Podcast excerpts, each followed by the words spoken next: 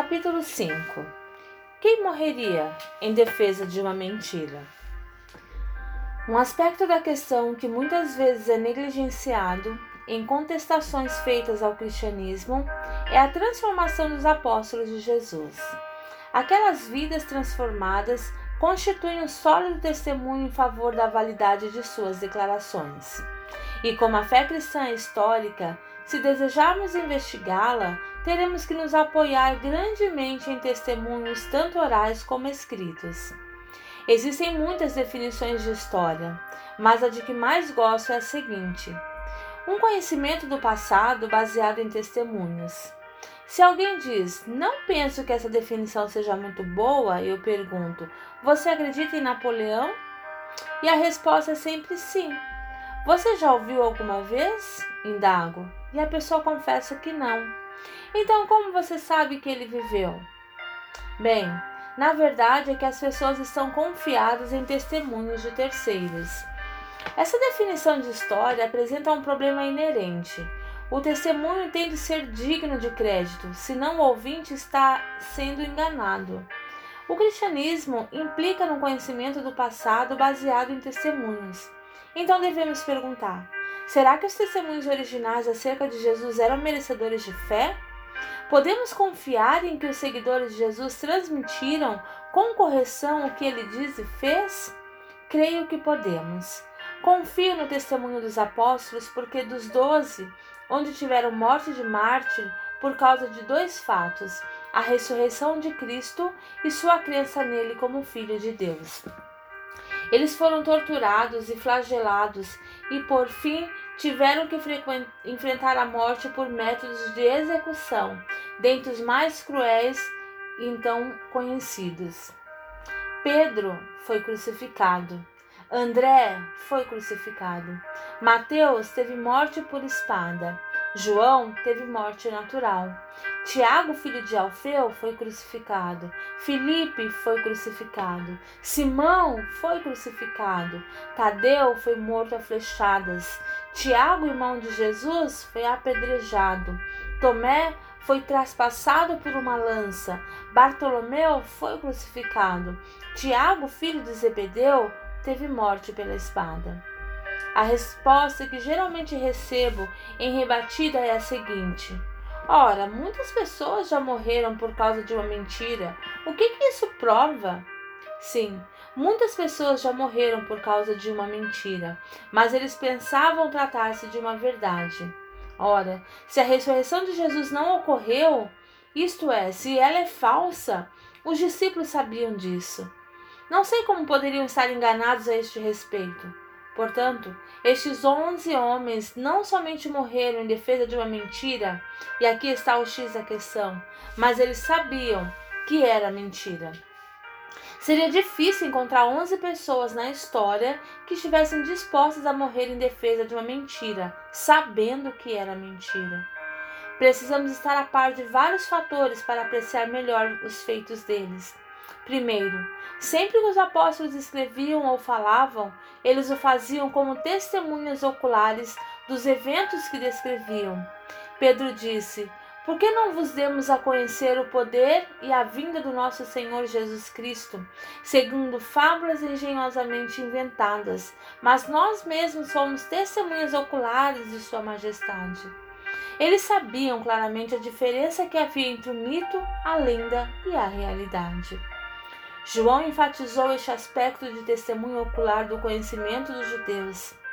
O que era desde o princípio, o que temos ouvido e o que temos visto com os nossos próprios olhos, o que contemplamos e as nossas mãos apalparam, com respeito ao Verbo da vida, e a vida se manifestou, e nós a temos visto, e dela damos testemunhos, e vô anunciamos a vida eterna, a qual estava com o Pai e não foi manifestada.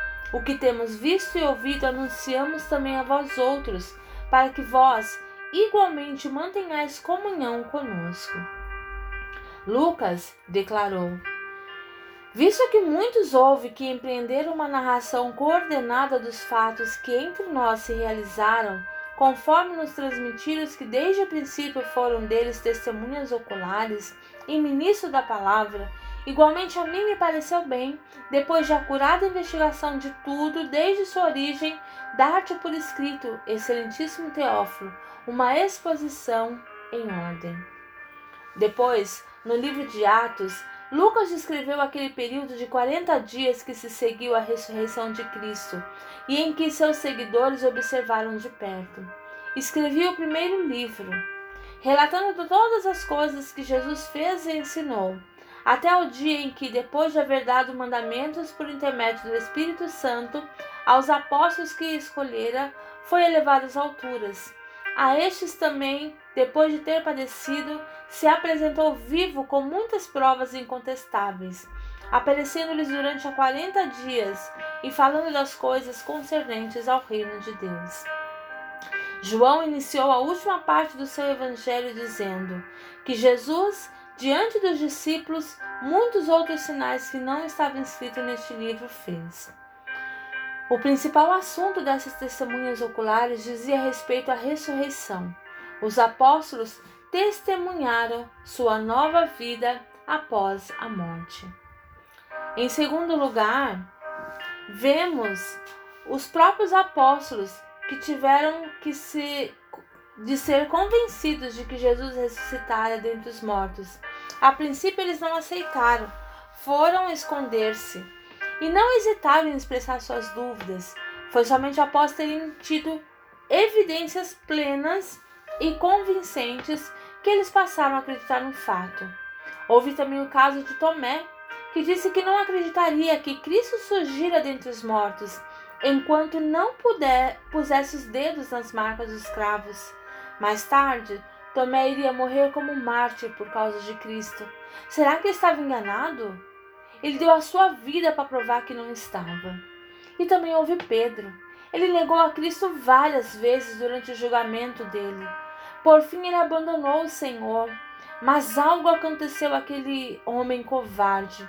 Pouco tempo depois da crucificação e sepultamento de Cristo, Pedro apareceu em Jerusalém pregando corajosamente sob ameaça de morte que Jesus era o Cristo e que ressuscitara. E afinal, o próprio Pedro foi crucificado também, de cabeça para baixo. Será que ele estava enganado? O que acontecera com ele? O que o transformava tão drasticamente, tornando-o no leão audacioso por Jesus? Porque ele estava disposto a morrer por Cristo. A única explicação satisfatória que encontro é a de 1 Coríntios 15, 5. E apareceu a Cefas, Pedro, de acordo com João 1, 42. O exemplo clássico de um homem convencido contra a vontade foi do Tiago, o irmão de Jesus. Embora não fosse um dos doze apóstolos, mais tarde ele seria reconhecido como apóstolo, como também Paulo e Barnabé. Quando Jesus estava vivo, Tiago não acreditava que seu irmão fosse Jesus, o Filho de Deus. Ele, assim como seus irmãos e irmãs, havia zombado dele. Você quer que acredite em você? Por que não vai para Jerusalém e se manifesta lá? Para Tiago, deve ter sido uma grande humilhação ver Jesus andando pelo país, lançando a vergonha sobre o nome da família por causa de suas loucas declarações. Eu sou o caminho, a verdade e a vida. Ninguém vem ao Pai senão por mim. Eu sou a videira, vós os ramos. Eu sou o bom pastor. Conheço as minhas ovelhas e elas me conhecem a mim. O que você pensaria se um irmão seu dissesse tais coisas? Mas algo aconteceu a Tiago. Depois que Jesus foi crucificado e sepultado, Tiago apareceu pregando em Jerusalém. Sua mensagem era de que Jesus morrera pelos pecados do mundo, ressurgira outra vez e estava vivo. Mais tarde, ele se tornou um dos líderes da igreja de Jerusalém e escreveu um livro, a Epístola de Tiago.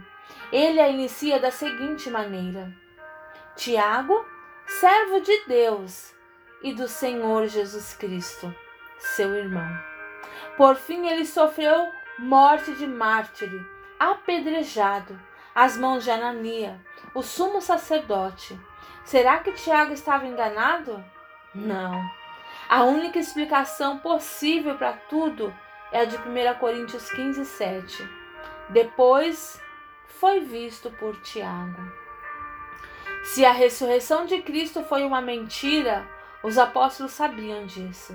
Estariam eles perpetuando uma tremenda fraude?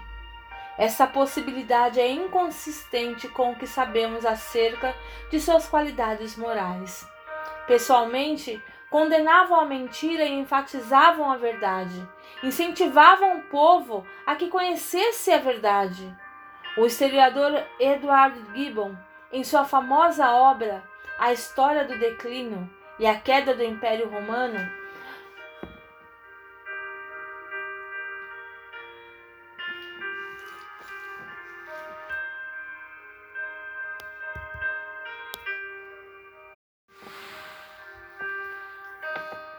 apresenta a pura e austera moralidade dos primeiros cristãos como uma das cinco razões para o rápido sucesso do cristianismo.